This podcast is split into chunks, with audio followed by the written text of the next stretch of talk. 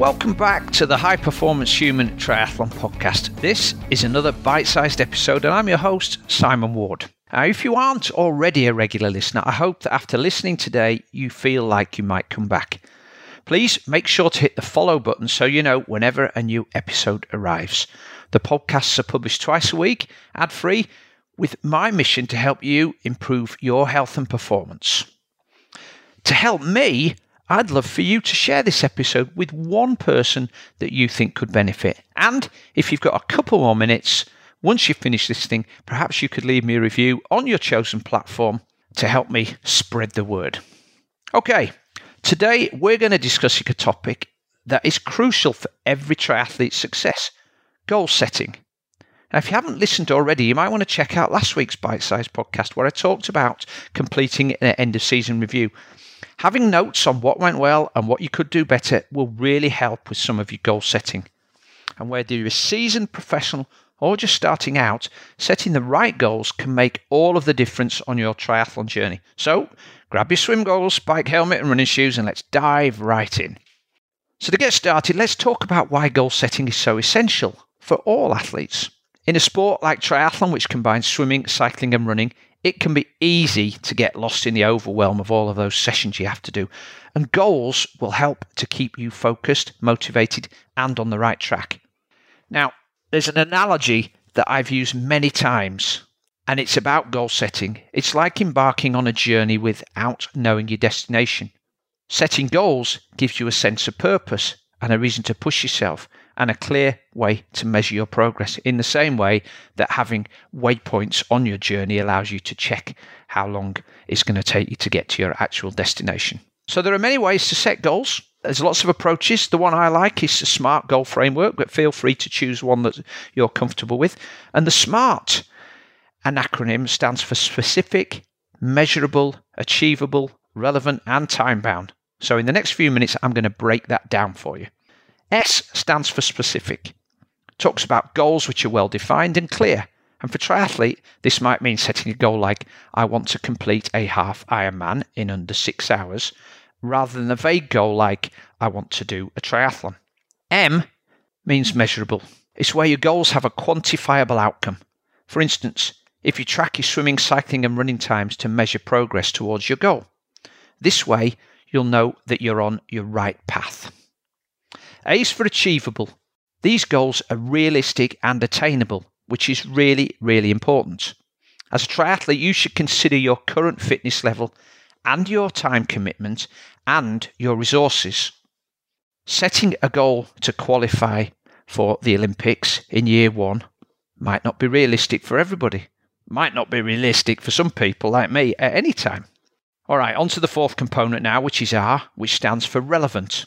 Relevant goals align with your overall objectives and aspirations as an athlete. For example, if you want to improve your long distance cycling and you have a goal to improve your 5k run time, that probably isn't going to be relevant to your primary goal. Finally, we have T, which stands for time bound. So it's important with all goal setting that you actually have a time frame because that creates some form of urgency and a sense of commitment. You know what they say a goal without a deadline is just a dream. So, having a time on it prevents your goals from lingering indefinitely. For example, setting a goal to complete your first half Ironman in six months will give you a clear deadline to work towards. Right now, you've got the SMART acronym and you've got the headlines. So you have the framework, but there's still a little bit of work to do. So here are some key tips that are going to help you along the way.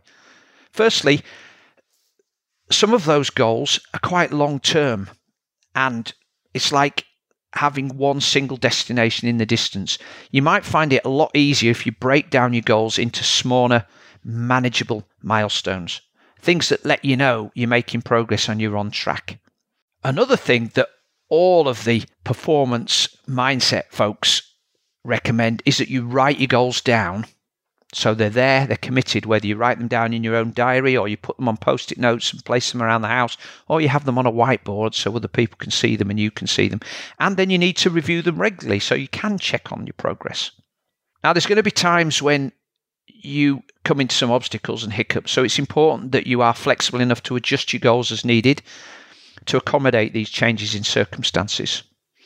And if you're having trouble, then that's where somebody like myself can come in. You can talk to somebody who has experience of working with triathletes and maybe working towards the event that you're aiming at and can help you overcome some of those obstacles because it can feel somewhat overwhelming to be doing it yourself and to be using social media for your advice because you'll end up with way more suggestions than you wanted and get a bit more overwhelmed. Finally, as you're moving along the path towards your ultimate destination, don't forget to celebrate those successes on the way. So, if part of doing your first half Ironman means doing your standard distance triathlon or completing an open water swim, then take time to celebrate that. It's not all about the end result. Okay, one or two final things. It's not all about the physical aspect, there's a psychological aspect of goal setting which is equally important. Helping you to visualize what the eventual outcome will be and having some positive self talk can boost your confidence and mental strength. As I mentioned earlier, you should be prepared for setbacks.